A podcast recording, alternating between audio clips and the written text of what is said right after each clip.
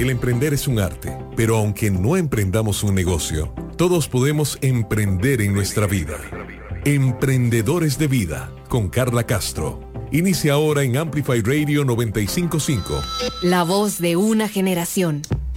Hola, hola, muy buenos días. Bienvenidos a Emprendedores de Vida. Un viernes más, un viernes de abril en esta mañana en la que muchos escuchan el programa mientras se dirigen a su trabajo o a sus estudios a estas horas de la mañana, a las de 7 a 8 de la mañana. Y es tiempo para escuchar e inspirarse con este programa donde tenemos la oportunidad de conversar con emprendedores, sí, de negocios, pero también con emprendedores de la vida misma. Y por eso es que invitamos a especialistas en distintas áreas con el fin de crecer, de aprender más y de también escuchar testimoniales de personas que con mucha resiliencia nos cuentan, y yo se los agradezco muchísimo, nos cuentan acerca de sus montañas más altas que les ha tocado escalar y las veces que han caído y lo más importante de lo que aprendemos en este programa es de cómo se han podido levantar. Hoy tenemos un programa muy especial y del que estoy convencida de que vamos a aprender todos muchísimo. Hace pocos días escuchamos que se celebraba a nivel mundial, digamos, bueno, uno dice celebraba, pero es, es más un llamado de atención, de conciencia sobre el Día del Autismo. Y pues este es un tema que desde hace rato ya eh, yo tengo curiosidad. Y lo que vamos a hablar en este programa de hoy es, aunque lo hemos escuchado, este diagnóstico en niños, pues resulta que existen muchísimos casos de personas que se dan cuenta de que tienen esta condición ya de adultos. Y a mí me parece un proceso muy interesante de cómo esto tal vez se haya podido convertir en un alivio, tal vez, de muchas preguntas que tenían antes y que no tenían respuesta. Y desde ahí que sentí esa curiosidad, comencé a seguir a una psicóloga que les quiero presentar hoy y que nos va a acompañar en el programa en Emprendedores de Vida con el fin de poder aprender de qué se trata y aprender muchísimo más de, como se dice correctamente, del trastorno del espectro autista y también del trastorno por déficit de atención e hiperactividad o TDAH. Quiero darle la bienvenida a Alejandra Alpizar. Ya la voy a presentar, pero primero le voy a decir muy buenos días. Hola Alejandra, muchas gracias por estar acá con nosotros en Emprendedores de Vida. Bueno, muy buenos días Carla y buenos días a todas las personas que en este momento nos están escuchando y como dice Carla, van para sus casas, eh, perdón, van para sus trabajos o están en sus casas ya, pero eh, iniciando un nuevo día de trabajo, de estudios. Y bueno, aquí pues toda gustosa y deseosa de poder compartir con ustedes. Muchas gracias Alejandra. Bueno, les quiero contar que Alejandra es psicóloga es máster en psicología clínica, trabaja en el campo de la educación, de la atención y diagnóstico del TDAH en adultos. Eh, y recordemos, y lo vamos a estar mencionando muchísimo a lo largo del programa, que TDAH es el trastorno por déficit de atención e hiperactividad y de otras condiciones relacionadas y vamos a aprender el por qué son relacionadas, ya le vamos a preguntar cómo el TEA o el trastorno del espectro autista. Alejandra, muchas gracias por estar con nosotros. Gracias a ti, Carla. Primero lo primero, eh, para aprender, ¿verdad? Em, ¿Cómo se puede definir tanto el trastorno por déficit de atención e hiperactividad, el TDAH, como el TEA, el trastorno del espectro autista? ¿Cuáles son las similitudes y cuáles son también las diferencias? Bueno, primero que nada, Carla, eh, lo primero que hay que mencionar es que son dos condiciones del neurodesarrollo. Eh, hay algo que se llama el DSM5, que es como la clasificación eh, internacional de los trastornos mentales, y a partir del 2013 eh, eh, estableció a nivel de los, todos los estudios que hacen estos entes en que el TDAH y el TEA pueden coexistir, pueden estar juntos y se clasifican dentro de una área que se llama los trastornos del neurodesarrollo. Eh, ¿Qué quiere decir esto? Que la persona nace con eso, que es una condición, además de que tiene un componente genético, tiene todo un componente también a nivel de cómo funciona el cerebro, particularmente de algunas personas. Aunque son los dos dentro del área del trastorno del neurodesarrollo, genéticamente también tienen sus diferencias, pero también complementan también algunas similitudes. Primero que nada, el trastorno por déficit de atención e hiperactividad, para, como para mencionar cositas muy, muy generales de cada uno de ellos, eh, tiene tres eh, conductas o, síntomas nucleares, el TDAH. Son las dificultades en la atención o la concentración, eh, características también de impulsividad e hiperactividad. Y hay otras características más que lo engloban, pero básicamente son estas tres principales.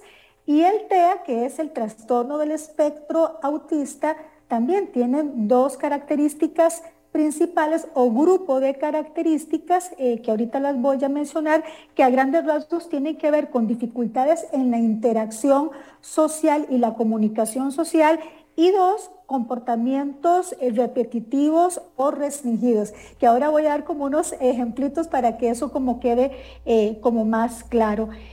Lo ideal y lo que se ha dado a través de, de, décadas de que estos trastornos se vienen estudiando es que los, digamos, los estudios, las investigaciones, hay más en niños eh, en las dos, ¿verdad? Hay más en niños. ¿Por qué? Porque las señales por lo general comienzan a verse desde la niñez. Entonces comienzan a detectarse mayormente en la niñez. Por eso es que todas, muchas investigaciones eh, y, todas las actividades que muchas veces eh, son en representación de estas dos condiciones, pues, por lo general es cuando le vemos el rostro de un niño. De hecho, ahorita que acaba de pasar el día este, de la concienciación sobre el autismo, la mayoría de, las, de, las, de los videos, de las fotos, de, la, de lo que veíamos era alusivo a niños. Y eso está bien, porque todo requiere también una una concienciación de ese tipo. Igual como el TDAH. Si vos buscas eh, TDAH eh, en, Google o en imágenes, te sale también imágenes también de niños. Esto hace que, eh, que la, el diagnóstico o la captación en la etapa adulta sea poco realizada o poco captada. Y eso sucede más que en mujeres. tanto el TDAH como el TEA en adultos es poco captado, pero si nos vamos entre el hombre y la mujer, eso le pasa más a la mujer. Qué interesante. O sea, que, digamos que las mujeres tienden más a, que no se les diagnostique de, niñas y que entonces sea hasta adultas. ¿Y por qué sucede eso? Yo sé que si, la ciencia no, tiene respuesta, tal vez después de, años de experiencia con pacientes, Em, tengas algunas suposiciones de por qué sucede algo así, por qué más en mujeres que en hombres. Claro, y más allá de mi suposición es porque se han hecho ya estudios y eso se ha analizado en congresos, en simposios. ¿Por qué? ¿Por qué le sucede más a la mujer que es poco captada? Siempre se habla también de, se pone como una analogía del radar cuando se está como en un puesto de avión o en el mar, hay un radar que detecta. Y siempre se dice que las mujeres, tanto en el TDAH como en el TEA, están fuera del radar. En el caso del TDAH, el trastorno por déficit de atención e hiperactividad, eh, para explicar esto hay que primero decir que hay dos, tres, perdón, tres presentaciones que es el, el, el TDAH predominantemente inatento, el TDAH predominantemente hiperactivo impulsivo y el que es mixto. Entonces se ha dicho que según las investigaciones, la mujer tiende más a tener más la presentación inatenta. Entonces, Gala, no es por lo general aquella niña que está creciendo y que brinca, que corre, que es irruptiva, que habla y le llaman la atención, sino que precisamente es aquella niña que pasa inadvertida, aunque su cabecita está como en otro mundo. Eh, y muchas veces, entonces, como no es irruptiva, no se porta, entre comillas, mal, no se le llama la atención, son niñas que al duro esfuerzo y también por toda la presión social que hay en el ser mujer, usted tiene que rendir, usted, tiene, usted lo puede todo, usted tiene que esforzarse, usted tiene que pensar en los demás. Hay todo, ya se sabe también que también además de eso, hay todo un componente social que hace que entonces estas chicas, además de tener dificultades a veces en el aprendizaje por el mismo TDAH, hacen un sobreesfuerzo, pero como no hay una condición como conductual per se y, llama, y que no llama la atención, pasan desapercibidas. Y ya cuando estas chicas entran a la adolescencia, eh, igual siguen no captándose eh, lamentablemente el TDAH, pero comienzan a salir otras condiciones que llamamos nosotros comórbidas. ¿Qué son las condiciones, condiciones comórbidas?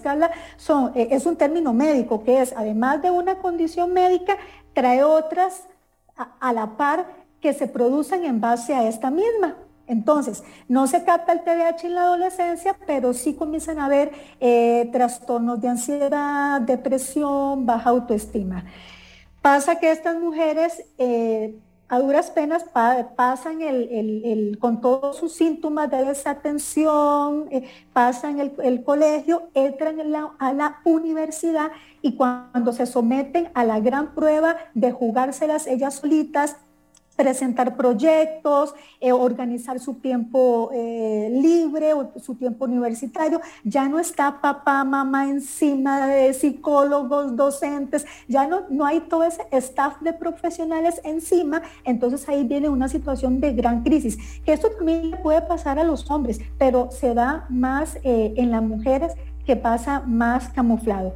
En el caso del TEA, también sucede algo similar. Eh, eh, pasa que, por ejemplo, este, estas chicas, en el caso del, autismo, para un poco explicarlo también, hay tres grados o tres niveles, grado 1, grado 2 y grado 3, para un poquito explicar esto.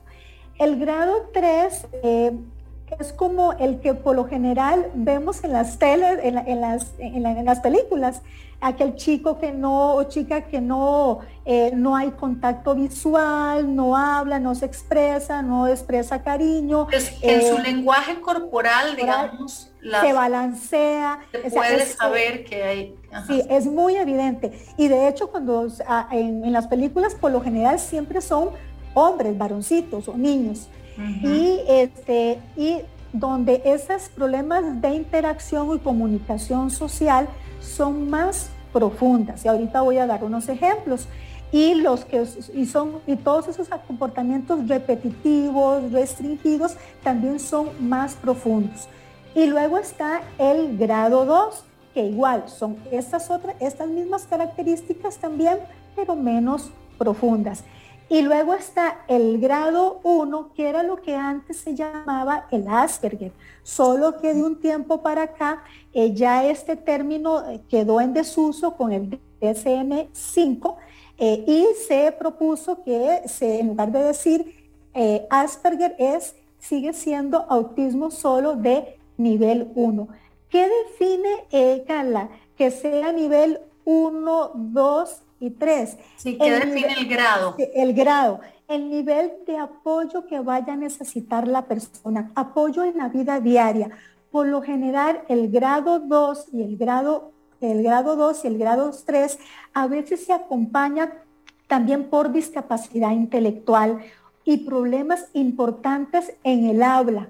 Entonces son chicos y chicas que van a realmente tener un nivel de discapacidad o de, de, dependencia de, sus cuidadores. Entonces eh, requieren mucha estimulación, mucho apoyo. Por lo general son chicos que también a nivel de colegio entran a colegios eh, prevocacionales, que luego también hay que ubicarlos también para que se desarrollen en un oficio, en algo, y van a tener como cierta dependencia de sus padres.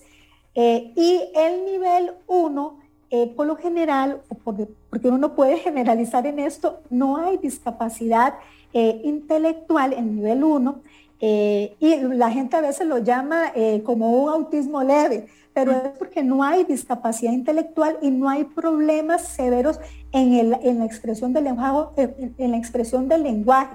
Entonces son personas, Carla, que pasan inadvertidas, son personas que tienen sus hijos, se casan, viajan por el mundo, sacan sus doctorados y todo, pero eh, acarrean dificultades de otra índole que sí pueden impactar mucho en la calidad de vida a nivel emocional, a nivel de ansiedad, depresión, baja autoestima, etcétera.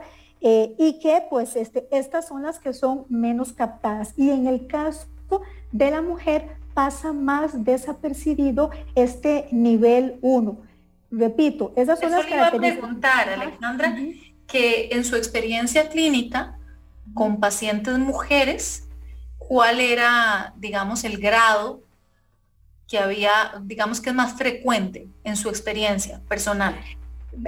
El grado nivel 1 este que nos está comentando, que es el que tiende pasar desapercibido. Ese es el que pasa más desapercibido. ¿Por qué? Porque un niño o una niña que está teniendo un nivel eh, importante, eh, inclusive el grado 2 o 3, son chicos que son captados a tempranas edades, inclusive antes de los 5 años.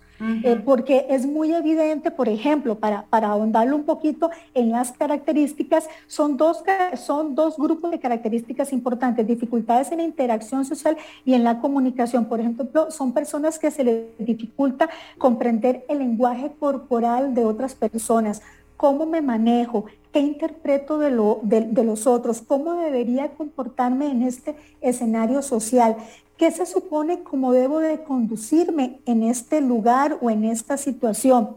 Eh, por ejemplo, eh, son personas que también se les dificulta como entender el, doble sentido o como entender lo que están hablando, no en un sentido cognitivo, sino en un sentido como de, de, lo social. Entonces, por ejemplo, alguien dice una frase en doble sentido, entonces la persona eh, no la pudo captar bien. Eh, hay una dificultad en la lectura sobre cómo actuar porque esa persona me está contando que, que tuvo una mala noticia, que se le murió un ser querido, que la despidieron eh, de su trabajo, cómo me muestro, cómo, cómo, cómo tengo que interpretar o cómo que tengo que mostrarme ante esta cuestión social. Entonces, estas personas, cuando son grado 1, ¿cómo llegan a ser adultos? Porque vienen tratando de aprender estrategias, Carla, en su vida diaria. De hecho, cuando le damos consulta a nivel terapéutico, prácticamente son para que ellos vayan aprendiendo y que eso también se hace en los otros, nivel 2 y 3 pero más en el nivel 1, brindándole estrategias eh, para que ellos puedan aprender esas claves sociales. Es como cuando nosotros aprendemos un idioma, aprendemos algo algo que se supone que eso se aprende naturalmente, estas personas tienen que aprenderlo. Me recuerdo el caso de, un consultante mío, un muchacho joven, que él me decía, es que yo aprendí a, leer sobre temas que actualmente le gusta a la gente, para que cuando yo, yo, te, yo esté conversando con alguien, tenga temas para compartir, por si de repente nos quedamos sin hablar nada. Eh, eh, y por lo general... Todo como muy planificado todo como muy planificado. Y, esta me, me, gustaría hablar, sí, claro, y, bueno, para eso es el programa entero, ¿verdad? Porque para hablar de precisamente cómo entonces la terapia o el tratamiento ayuda y cambia la calidad de, de vida de las personas que reciben un diagnóstico ya cuando son adultos y que pueden decir, claro, con razón, ahora muchas cosas tienen sentido. Y para seguir entendiendo esto, y sobre todo en mujeres adultas, vamos a ir a un corte y cuando regresemos, quiero presentarles a una persona que precisamente recibió un diagnóstico por ambas condiciones, tanto por TDAH como por TEA, el trastorno del espectro autista, cuando tenía 33 años y cómo esto le cambió la vida. Para mí es toda una emprendedora de vida y con esto que nos está contando Alejandra de cómo a la hora del tratamiento hay que desaprender y aprender varias cosas, pues eso todavía más lo hace ser todos unos emprendedores de su propia vida. Vamos a ir a un corte pequeñísimo y ya volvemos acá en Emprendedores de Vida. Emprendedores de Vida con Carla Castro en Amplify 955. Hay momentos en que los pensamientos, la poesía y la literatura en general encuentran algo parecido a una banda sonora. Es ese pequeño y perfecto instante en el que tu subconsciente parece querer sorprenderte.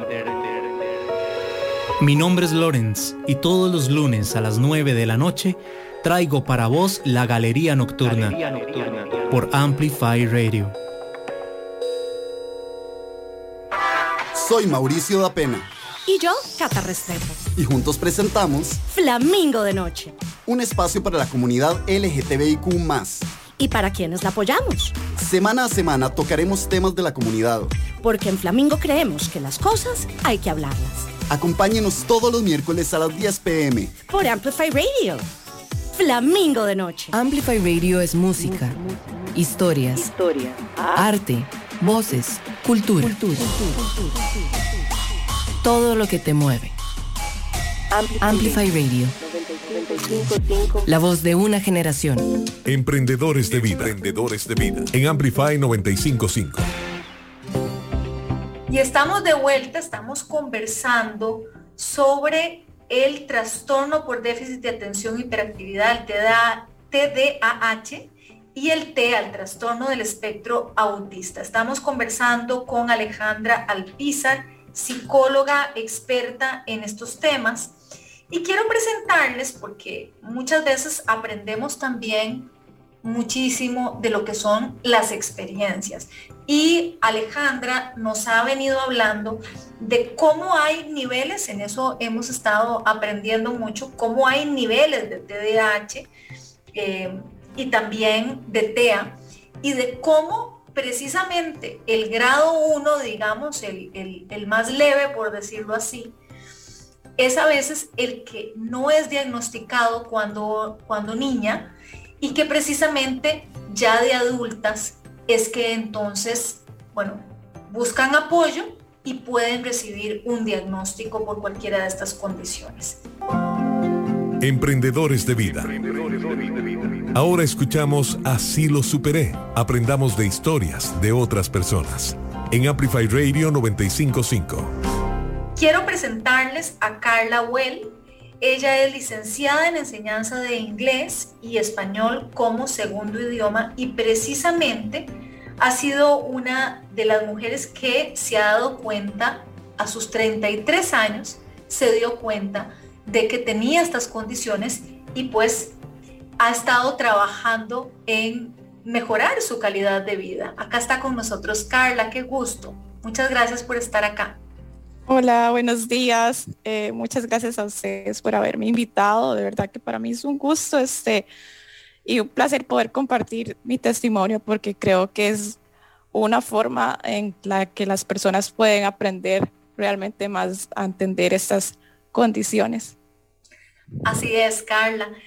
Y bueno, ya después de haber entendido un poco más el, marco conceptual que Alejandra nos, nos presentaba, eh, para, conocer tu historia, ¿qué fue lo que te hizo primero buscar ayuda? ¿Qué era lo que ya sospechabas que no venía bien? Em, ¿Y qué fue lo que te hizo primero buscar a Alejandra y sospechar que podría ser por alguna de estas condiciones? En realidad cuando busqué a Alejandra ya era porque estaba con muchos ataques de ansiedad y ya mi estrés había llegado al límite. Pero pues desde hace muchos años, tal vez como desde los 19 años, yo empecé a como analizar mi, mi forma de ser a preguntarme si era normal ciertos comportamientos que yo tenía, sobre todo eh, el hecho de que yo soñaba mucho despierta. O sea, en, el colegio, de verdad, en las clases, eh, yo me desconectaba completamente. Em, recuerdo así que era algo que me pasaba a diario. Estaba en la clase y la profesora estaba hablando. Yo estaba callada, yo no era las que interrumpía, de hecho ni siquiera dejaba que alguien llegara como a hablarme para interrumpirme porque yo quería poner atención realmente. Pero de un pronto a otro, sin darme cuenta, ya estaba pensando en, en otra cosa, tal vez pensando en lo que iba a llegar a hacer a la casa o lo que iba a hacer el fin de semana o y cualquier cosa menos la clase. Y eh, siempre me pasaba que llegaba un momento como en que yo ya me volvía consciente y como que me despertaba de ese soñar despierta y pensaba como, como que me asustaba, ¿verdad? Y pensaba como, qué, qué miedo, qué susto si la profesora se da cuenta que yo estoy en otras o si me pregunta algo y yo no voy a saber de qué, de qué estaba hablando. Eh, así fue como toda mi vida en el colegio, o sea, más yo, y yo diría que será como yo todavía tengo ese síntoma, ¿verdad? No es que se me ha quitado, pero lo controlo este, bastante. Eh, pero sí, eso, eso siempre me hacía como cuestionarme, ¿eso será normal? ¿Será normal que yo me pueda como perder tanto rato en una conversación y que las, y lo peor de todo es que la profesora o el profesor probablemente pensaba que yo estaba poniendo mucha atención porque parecía una niña atenta, pero en realidad mi, mi mente estaba en otro lado. Y eh, el otro síntoma que siempre me notaba y por el cual pasaba como comparándome con los demás es que siempre he sido muy lenta para terminar trabajos, eh, para alistarme. En el colegio y en la escuela siempre necesité mucho tiempo para terminar la tarea, para terminar los trabajos que había que hacer en la clase. Eh, si la profesora estaba dictando, bueno, yo fui a una escuela pública y eso fue hace bastante eran esos tiempos en que los profesores escribían un montón en la pizarra, entonces a uno le tocaba apurarse y terminar de escribir todo porque si no ya iban borrando la pizarra. Y obviamente eh, yo nunca podía terminar de, escribir todo porque necesitaba bastante tiempo. Eh, siempre he tenido que levantarme muy temprano para poder llegar temprano a los lugares, pero sí, sí, este, tuve temporadas en el colegio yo diría que fue algo porque me pasó por mucho tiempo, que siempre llegaba tarde. Siempre llegaba tarde a la clase, en la mañana y después del almuerzo. Eh, el único tiempo que llegué temprano a la clase fue cuando viajé en bus, porque el bus llegaba temprano y ahí no, no tenía otra opción. Eh, y aparte de las tardías, tenía muchas ausencias también porque el colegio siempre me cansó, me cansó muchísimo y porque sentía que me tenía que esforzar mucho realmente en poner atención y también la parte de la de la de interactuar con gente o de estar caminando por un pasillo, fui a un colegio público y era muchísima gente la que iba a ese colegio y eh, sí, eso me daba como muchos nervios. Siempre fui muy nerviosa, esa es otra cosa que yo sentía que no era normal desde muy pequeña, desde la escuela siempre pasaba nerviosa, este, las manos me temblaban. Eh, eh, y yo, digamos que llegué a los 19, entré a la U, en la U me fue bastante bien en general porque escogí algo que me gustaba y eso hizo como que yo pudiera mejorar en, en, mi atención porque por lo menos era algo que disfrutaba. Pero el colegio fue una tortura porque casi que no había ninguna materia que a mí me, gusta, me gustara. Y este, eh, sí, como en la U, sí en algún momento empecé como a preocuparme por, por mis problemas como de, nervios, este, yo sentía mucho estrés siempre y... Fueron intensificando. Sí, definitivamente. Eh, y ahí fue cuando pensé como, ¿será que yo tengo, no sé, algún problema de, de verdad. Y entonces ya tenía internet en la casa en ese tiempo, entonces me puse como a tratar de medio buscar información en internet y encontré el término eh, TDAH pero leyendo, eh, pues sí, yo dije, tengo algunos síntomas, pero donde leía la palabra hiperactividad me confundía mucho porque yo decía, no, es que yo era de las que... O sea, yo siempre... Exacto, sí. Del nombre. Entonces estaba como confundida. Sí pensaba como debería buscar un psicólogo, pero eso de que uno se espera y lo desespera. Y bueno, pasaron años y en algún momento pensaba como debería buscar un psicólogo, pero más que todo por la parte de la ansiedad. Eh, y lo pospuse, siempre puse excusas que por tiempo, que necesitaba este, ganar más, eh, tener un mejor salario para ir a terapia y así me fui. Eh, luego, bueno, en el 2018 empecé a tener ya lo que se podría llamar ataques de ansiedad, digamos, ya de que llega un momento en que siento que no puedo respirar bien, que siento como que me va a dar algo, eh, como que siento presión en el pecho, todo eso lo empecé a experimentar ya de una forma... ¿Y qué era lo que lo detonaba? ¿Te dabas cuenta o simplemente llegaban de la nada? Mucho estrés y, y estrés tonto, yo diría, porque no, no siempre era algo así como que uno digamos, como que yo podía decir como así, ah, a cualquier, cualquier persona se, se pondría así. No, muchas veces era simplemente algo del trabajo o algo, o cuestiones del tiempo. Siempre tuve pésima administración del tiempo, entonces eh, me estresaba mucho sentir que no me alcanzaba el tiempo para hacer todo lo que yo quería o lo que me proponía por día. Y bueno, yo mm, estaba viviendo en Costa Rica en ese tiempo Luego decidí venirme para Estados Unidos a trabajar como profesora de español. Y acá, pues yo me vine muy, muy contenta y todo por, porque era una nueva experiencia era algo que yo quería.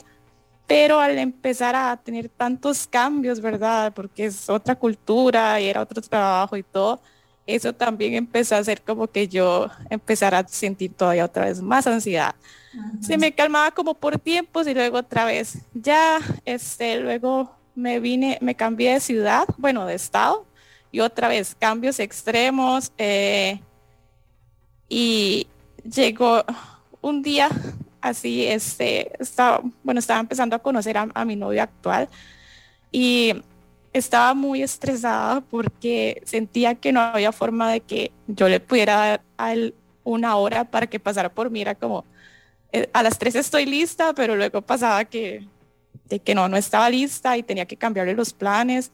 Entonces eso, eso me empezó a estresar mucho, estaba con un trabajo nuevo, todo en ese momento me estaba estresando. Y un día, este, así por algo tonto como de que estoy estresada porque no, no, puedo estar lista a tiempo, de un pronto a otro empecé a sentir que no podía respirar, me empecé a sentir mareada eh, y ese día fue muy diferente de las veces anteriores porque sentí que estaba a punto de enloquecer.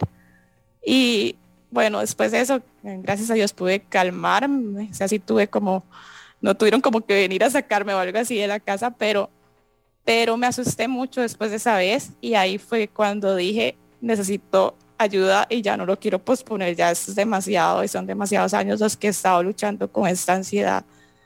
Eh, antes de buscar a Alejandra, busqué a un psiquiatra porque eh, uno de mis mejores amigos había sido diagnosticado de TDAH unos meses antes y, y, por él era que ya estaba como pensando, no, sí, lo mío sí es TDAH, porque él me había contado de los síntomas de él y todo. Y entonces, bueno, busqué un psiquiatra como para que me guiara porque yo no sabía si tenía que ir primero con el psicólogo, primero con el psiquiatra.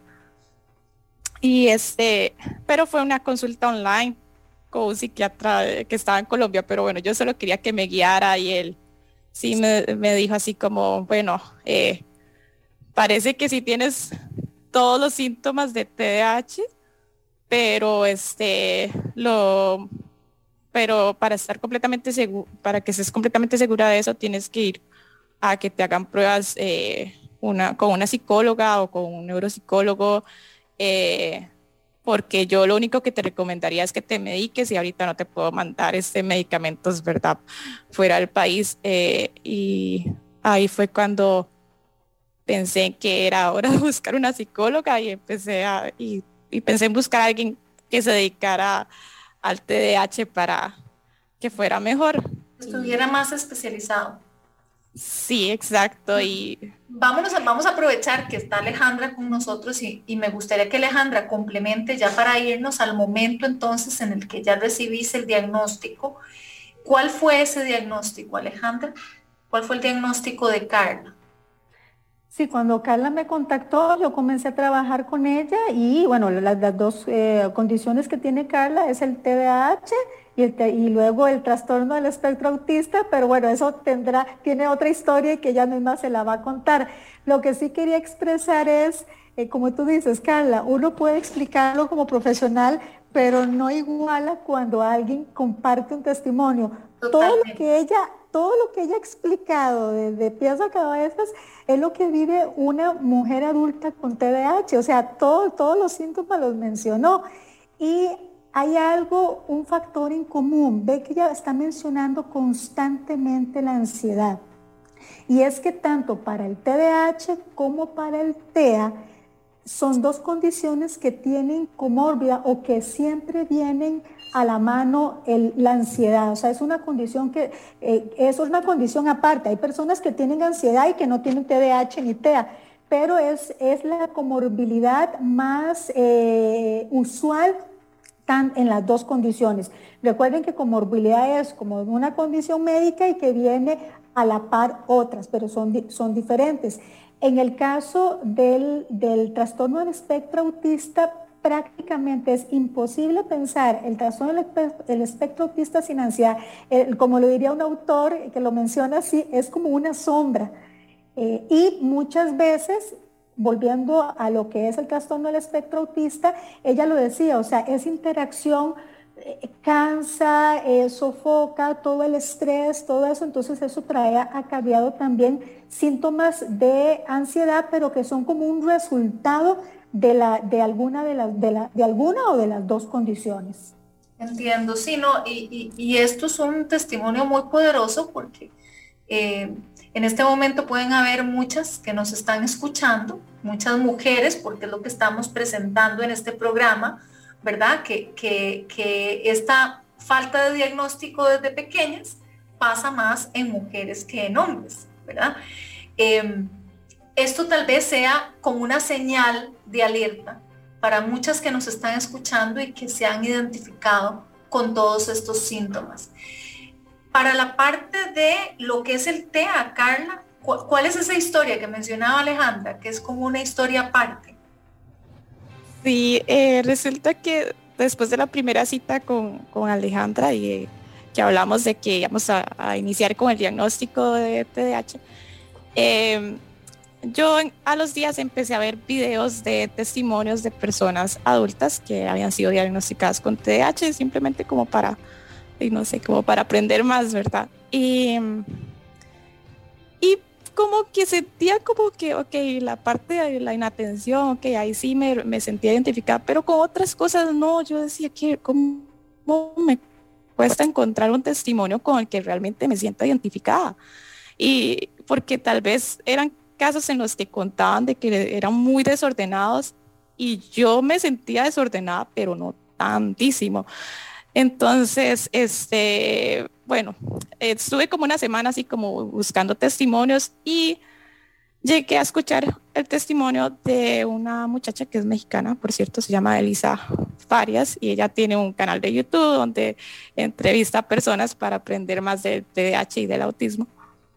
Y ella, eh, bueno, era el video de ella contando el testimonio del TDAH, bueno, en el título decía TDAH, y ella empieza a contar y yo empiezo a sentirme súper identificada con lo que ella está contando, al punto que digo, o sea, es como estarme escuchando a, mí, digamos, todos los síntomas, y al rato de ella estar hablando, ella menciona que eh, parte de esos síntomas que ella está mencionando son del autismo leve, porque a ella también le, diagnosticaron autismo eh, leve. Entonces, yo, donde escucho la palabra autismo, bueno, yo no sabía casi nada del autismo. Entonces, yo donde escuché esa palabra me acordé que en el colegio en algún momento uno escuchaba a los compañeros decir como algo de que, ah, tal persona es autista o comentarios como, hoy es que los autistas son este, muy, muy inteligentes o muy brillantes en un área. Entonces, donde yo escuché eso, yo, bueno, primero, mi autoestima siempre ha estado muy baja. Entonces, aunque yo a veces me comparaba con otras personas y sentía que no era tan poco inteligente, pues tampoco me sentía como y como que fuera muy inteligente en un área o algo así como entonces esto de autismo no tiene nada que ver conmigo de hecho. La serie The Good Doctor, The Good Doctor verdad que es, es presenta digamos este personaje que, que sí es, es brillante digamos a un nivel increíble pero pues que sí tiene muchas dificultades, sobre todo sociales, o cuando comparte con pacientes. Es, ese era un poco como el estereotipo, la imagen de, persona con autismo que, que, habías escuchado hasta el momento. No, no sabías lo de los grados, lo de los diferentes grados. Sí, para nada. Entonces, de hecho, yo creo que yo ni terminé de ver el video.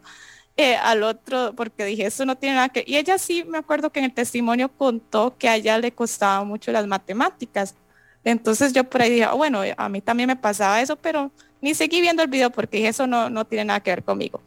Al otro día estaba en el trabajo y como que de un pronto a otro tuve un recuerdo este, de que una vez en la universidad un compañero eh, expuso sobre el Asperger y tuve así como recuerdo, porque eso fue hace muchos, ah, o sea, fue hace más de 10 años. Y eh, yo me acordé que esa vez que este compañero habló del Asperger, eh, los síntomas que él mencionaba, pues yo decía que mm, esto me suena como a que yo tengo eso, por todos los síntomas se me parece mucho a mí.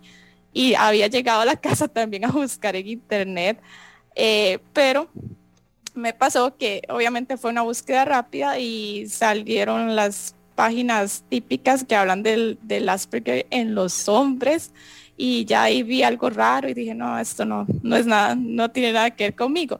Pero es eh, como me, se me vino a la cabeza ese recuerdo, eh, fueron puros recuerdos en realidad ese día, ese día me acordé que el psiquiatra que había buscado primero me había dicho claramente que el TDAH era muy diferente en la mujer.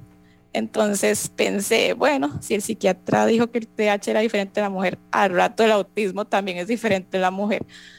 Y no pude evitarlo y tuve que irme a, investigar ya más ampliamente y a leer más. Y ahí, o sea, puse literalmente autismo en la mujer y leí los síntomas y dije, esta es como es como estar leyendo mi, biografía, o sea, todos los síntomas o, era o los tengo o algunos de estos ya no los tengo, pero los tuve en el pasado.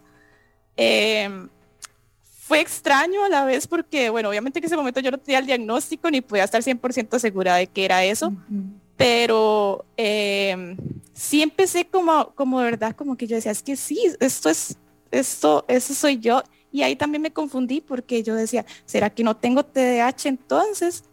¿Será que solo tengo autismo? Y bueno, eso fue un día así como de pura reflexión y sí llegó un momento del día en que más bien como que me entré en un estado, yo diría que un poco depresivo porque sí sentía como dolor, como que yo decía, ¿cómo es posible que mis profesores nunca hubieran notado que algo estaba mal en mí. O cómo es posible que mi mamá nunca notara que yo era, o sea, yo estoy segura que mi mamá sí notó algo diferente en mí, pero yo sí como que empecé a sentir como hasta cierto repudio o cierto enojo de por qué nadie había hecho nada por mí. Y obviamente llamé, bueno, contacté a Alejandro otra vez y le pedí una, una, una cita así de urgencia porque estaba muy confundida y no, no sabía qué, qué, era, ¿verdad? Y ahí este, fue donde decidimos que íbamos a ver si, si se iniciaba también el diagnóstico de, de autismo para ver, bueno, hacer el, la historia clínica, es como se llama, ¿verdad? Sí, bueno, y me interesa muchísimo saber cómo, cómo te ha cambiado la vida después de, recibir el, el diagnóstico. Estamos conversando específicamente sobre el trastorno por déficit de atención e hiperactividad, el TDAH, y del TEA, del trastorno del espectro autista, sobre todo en mujeres y en mujeres que se dieron cuenta precisamente de estas condiciones ya siendo adultas. Eh, hemos escuchado a Carla con su testimonio y la verdad es que muchísimas mujeres podrían, eh, digamos que calzar en muchos de los síntomas que Carla nos comentó. Y precisamente como el pasado 2 de abril eh, fue el día de concientización sobre el autismo, pues hacemos este programa porque precisamente las personas que han padecido esto sin, sin saberlo, pues tal vez son emprendedoras de la vida porque les ha tocado luchar contra una condición que no sabían que tenían. Vamos a ir a un corte pequeñísimo y al volver vamos a hablar entonces de cuáles son estas técnicas, eh, en qué consiste un poco el, el tratamiento para poder mejorar precisamente la calidad de vida de todas estas mujeres que ya se enteran que, que tienen estas condiciones. Ya volvemos.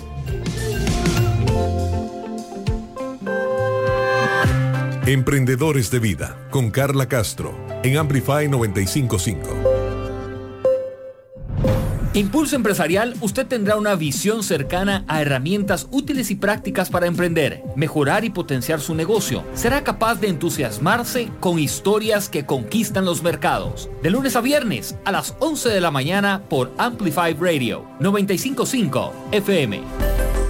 Hola, ¿qué tal? Soy Jürgen Ureña y junto con Emma Tristán nos inventamos y nos metimos en la aventura de la telaraña que es un programa de radio que intenta llevar a personas importantes de las artes y las ciencias y compartir un poco sus conocimientos, enredarnos un poco entre sus ideas, conversar, pasarla bien. Eso es la telaraña y eso les ofreceremos todos los lunes a las 7 de la mañana en Amplify Radio. Amplify Radio 955 la voz de una generación. Emprendedores de vida. Emprendedores de vida. En Amplify 955.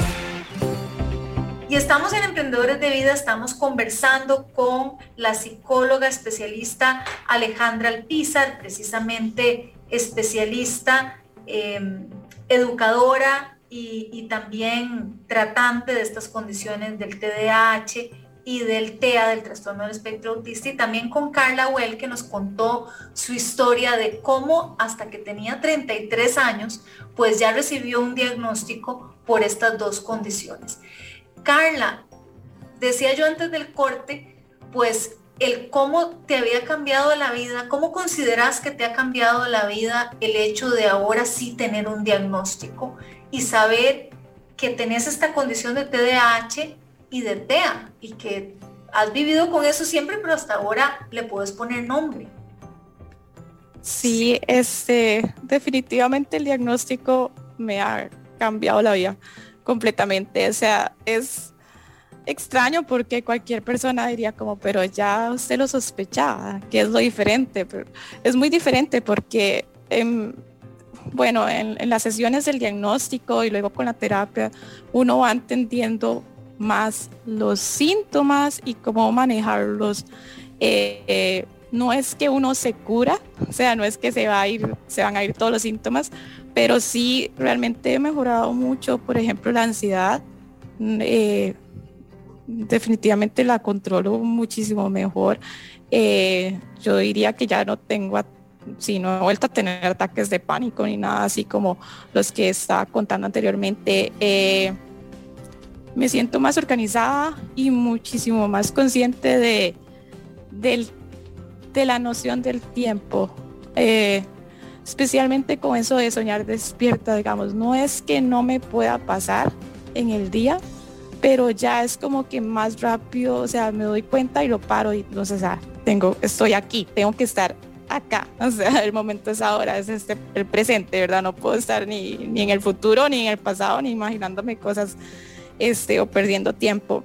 Eh, y también he aprendido a controlar mucho como, la parte de las mm, eh, distracciones, ¿verdad? Sobre todo a la hora de que dije voy a hacer esto, este, eh, estar como más, más enfocada también las bueno, una de las grandes estrategias que me ha dado la psicóloga es tener lugares estratégicos para guardar las cosas, porque mm, a, veces, especialmente si estoy como hablando con alguien, me pongo todavía más eh, desatenta, entonces puede ser que ponga las llaves ahí en un lugar y luego no sepa dónde están. Entonces ahora trato como de tener todo en un mismo lugar y eso me ha ayudado bastante y, también me reduce el, estrés, ¿verdad? De no encontrar algo que necesito. Em, también he aprendido a no, a no sobreexigirme tanto, eh, especialmente a la hora de socializar, porque muchas veces, bueno, yo aquí estoy aquí en Estados Unidos y mi, meta principal era mejorar el inglés y en Costa Rica pasa, ¿verdad? Que la gente, pues obviamente le habla más a uno, ¿verdad? Hay gente que uno lo pueden ver a uno callado y llegan y le hablan. Entonces, si uno es tímido, pues no importa porque alguien le, inicia a uno la conversación. Aquí eso puede pasar, pero no es tan común como en Costa Rica. Entonces, sí, como que me había estado sintiendo mal de que yo decía como vine a Estados Unidos para mejorar inglés, pero no, no me atrevo como mucho a hablar. Entonces ahora la técnica es como, ok, de vez en cuando durante el día, ok, voy a sacar un ratito para practicar un poco, pero no me voy a sobreexigir y a tratar de, hacer algo que está, digamos, que me va a generar mucho estrés por, por hacer algo que tal vez realmente no me hace sentir cómoda. Em, estoy más consciente como, como en la comunicación, porque a veces por la parte autista puedo malinterpretar lo que alguna persona me dice. Entonces ahora como que pienso como, mm, como que hago una pausa y reflexiono como, ¿lo estoy entendiendo bien o será que más bien lo estoy malinterpretando? Pero sí, eso sería como en resumen. Eh, ha mejorado tu calidad de vida de, forma notable. Alejandra, ¿cuál es ese, bueno, vamos a ver, comencemos por el principio, porque no hablamos de eso. Eh, la historia de Carla fue tan rica en detalles, ¿verdad? De, entender eh, los síntomas, cómo darse cuenta. Pero cuando una persona eh, te busca, primero que todo, ¿cuáles son esos pasos para el diagnóstico? Obviamente cada caso es distinto, pero bueno, no sé si hay como algunos test específicos. Entonces, ¿cuáles son esos recursos para, para lograr primero llegar al diagnóstico? Y luego, ¿cuáles son, aparte de los que mencionó Carla, eh, algunos, em, algunas técnicas o qué es en lo que específicamente consiste el, tratamiento para mejorar la calidad de vida de las personas con estas condiciones, con TDAH o con el TEA, el trastorno del espectro autista?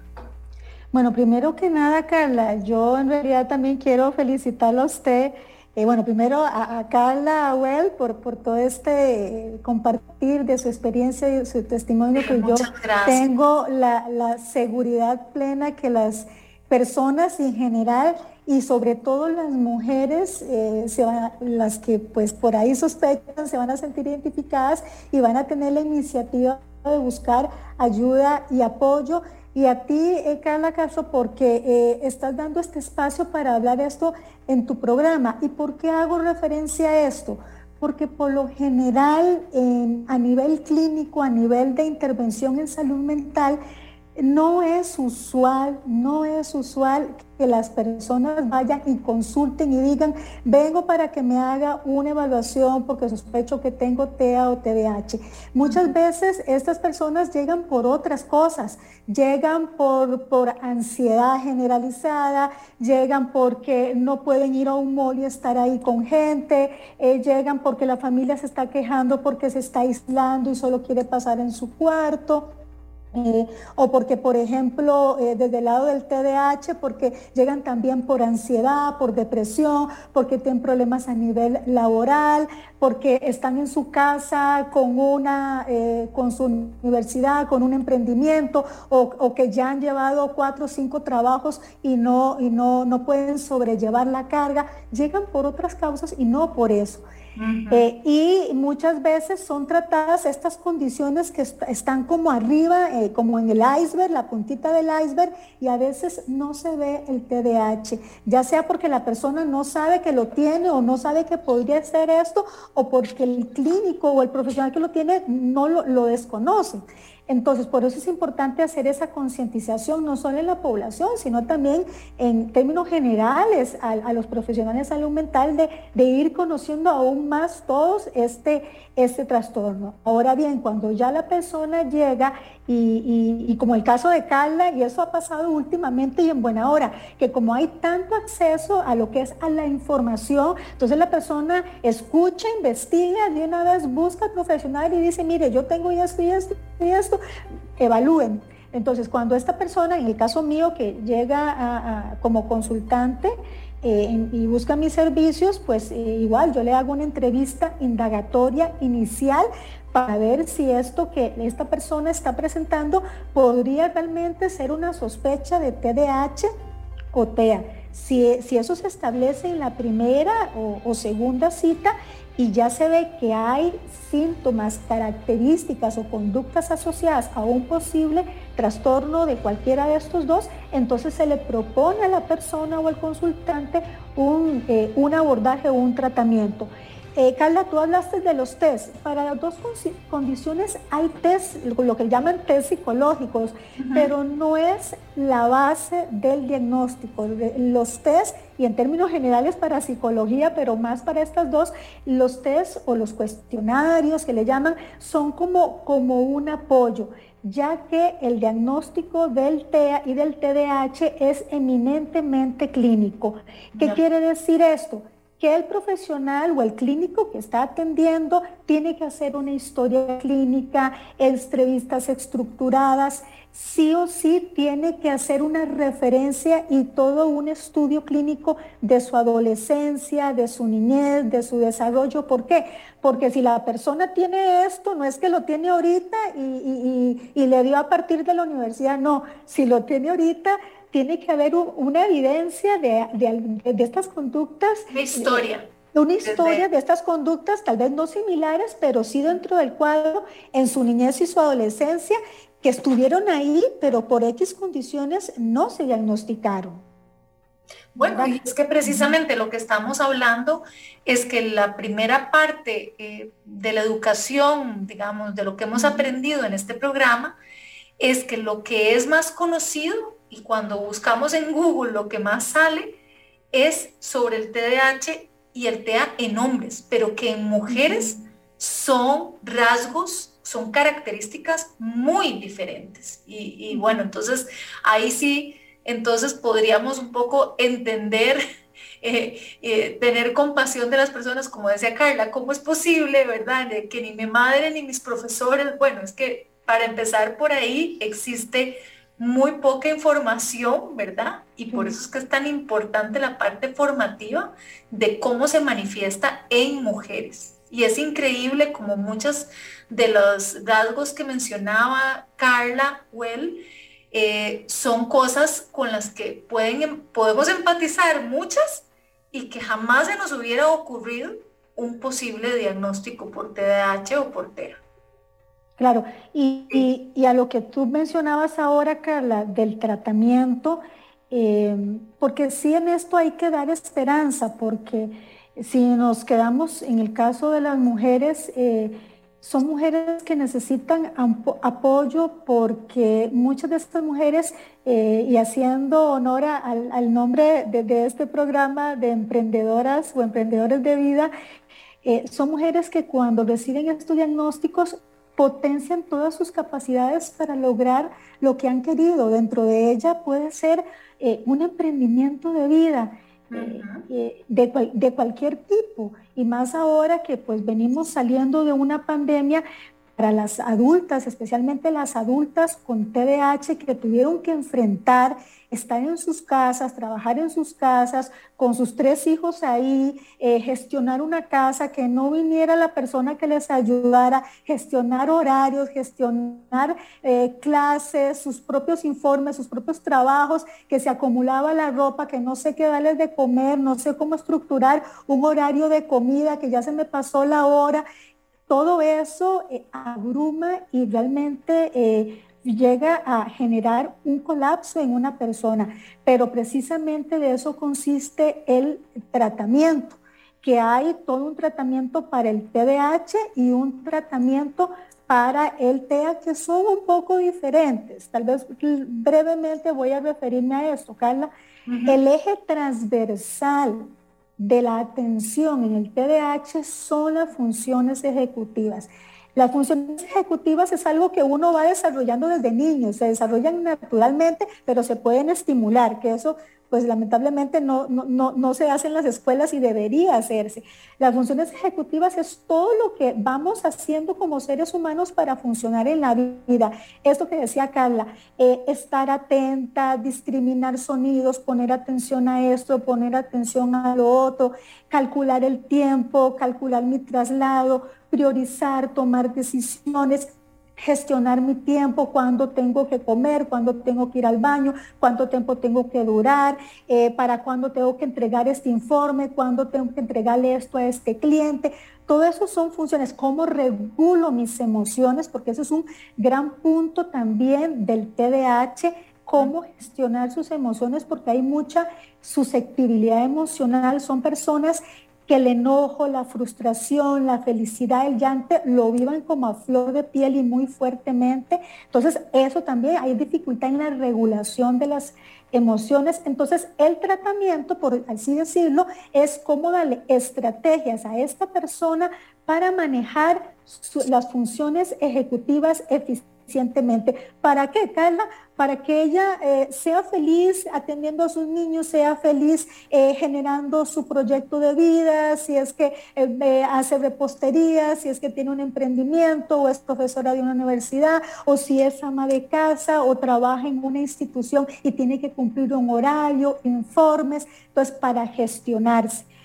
En el caso del adulto con TEA, la situación, la línea transversal de su atención es apoyos y estrategias para mejorar su interacción social y también estrategias para eh, tener flexibilidad de pensamiento. ¿Por qué? Porque una de las características para que también las mujeres que nos escuchan vayan viendo si se sienten identificadas con esto, una de las características también del, del, autismo, el trastorno del espectro autista, es que son mujeres eh, que por lo general también son muy buenas en un tema o hay temas eh, que es por temporadas, puede ser que sea un tema que les guste mucho y tienden solo a hablar de este tema o, les, o se les dificulta esa interacción social con el otro y ellas quieran mejorar porque tienen que hablar con un cliente, tienen una reunión y, y necesitan, ¿verdad? Son personas que también se les dificulta también el contacto visual.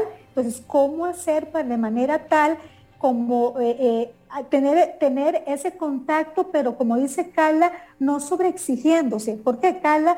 Porque tener un diagnóstico no es me curo para no tener TDAH o TEA, no, porque eso no se cura y no, y no se trata de que seas como los demás o como dicen, un neurotípico, alguien que no tenga TDAH o TEA, no es cambiarte, es saber y aceptar que tenés estas dos condiciones o cualquiera de ellas que puedes mejorarlas, gestionarlas, pero sé tú misma y orgullosa de lo, de lo, que eres.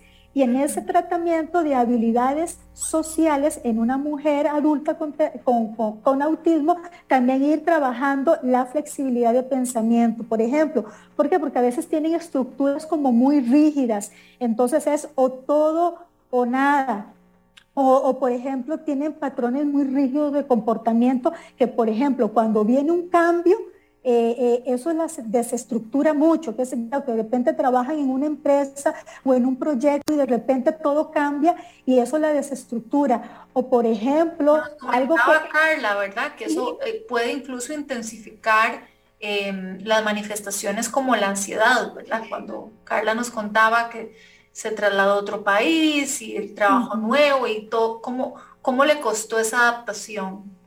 Sí, y, precisamente eso es tener flexibilidad de, de pensamiento y de actividades, como decir, bueno, ya yo sé que tengo eh, autismo y sé, o, trastorno del espectro autista y soy sensible a los cambios, entonces entre más me prepare para estos cambios, mejor. Cambios en mi trabajo, cambios en mi rutina de mi hogar. Por ejemplo, esto que acaban de enfrentar ellas, estas mujeres con sus diagnósticos, para, para cuando estuvimos eh, viviendo eh, lo que era el aislamiento, fue un gran reto muy grande, muy, muy grande. Y bueno, y para aprender muchísimo más, porque ya se nos fue el programa, qué increíble, pues, hay mucho por hablar de este tema, la verdad. Eh, pero Alejandra presenta un contenido muy interesante en redes sociales, yo la sigo, y quiero invitarlos a que ustedes también lo hagan, porque yo sé que, esto despertó muchísimas dudas y es mejor pues informarse con, con, fuentes más creíbles, ¿verdad? ¿No? Que, que, a veces tendemos a googlear todo y, no necesariamente es la fuente más, más creíble y la mejor. Alejandra, ¿cuál es, ¿cómo te pueden encontrar en redes sociales para conocer más sobre el TDAH y el TEA? Sí, me pueden buscar eh, como psicóloga Alejandra Alpizar. Si ponen ahí eh, de esa forma, ahí me van a encontrar, ya sea en Instagram, en Facebook, en YouTube en Instagram, yo creo que ya lo mencioné, y en TikTok también, entonces este, ahí me pueden buscar. Y algo que acaba de decir Carla, eh, esto es más para el TDAH. Hay mucho, mucho mito en torno al TDAH.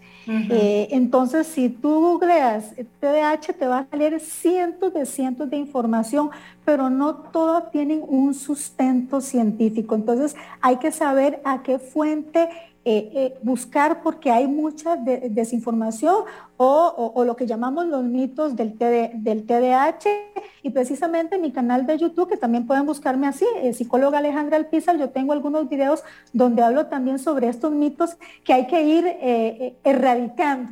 Eh, y también pues hay mitos también en torno también al autista, pero al autismo, pero bueno, este es un pasito más, el que hablemos de este tema es un pasito más y bueno, y si quieren pues buscar más información, con mucho gusto me pueden seguir y ahí me pueden contactar en las diferentes redes sociales también me aparecen mis contactos y en lo que les pueda servir eh, con muchísimo gusto.